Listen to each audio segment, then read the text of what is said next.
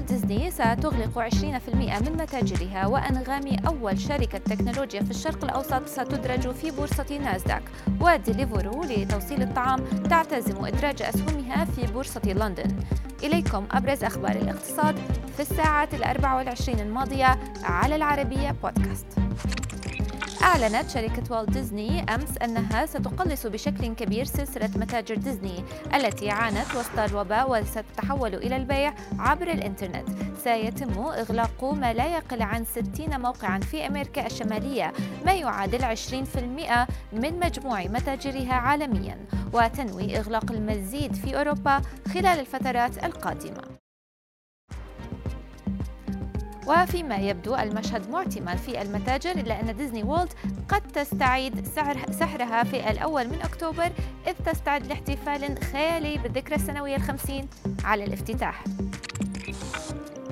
أنغامي ستكون أول شركة تكنولوجيا في الشرق الأوسط تدرج في بورصة ناسداك من خلال الاندماج العكسي مع شركة استحواذ لأغراض خاصة أو شركة شيكات على بياض.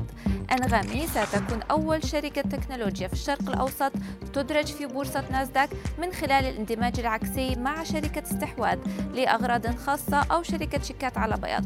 الصفقة التي ستغلق في الربع الثاني من هذا العام تقيم أنغامي ب 220 مليون دولار وهو ما يزيد بمرتين ونصف المرة عن الإيرادات المتوقعة للشركة في 2022 نمت إيرادات أنغامي ب 80% خلال السنوات الثلاث الماضية.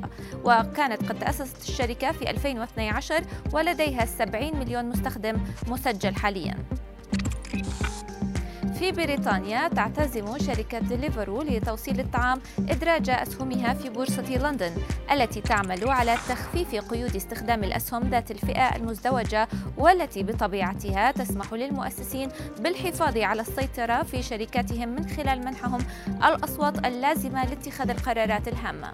تجدر الإشارة إلى أن ديليفرو التي تأسست عام 2013 تم تقييمها بأكثر من 7 مليارات دولار في جولة التمويل الأخيرة في يناير الماضي.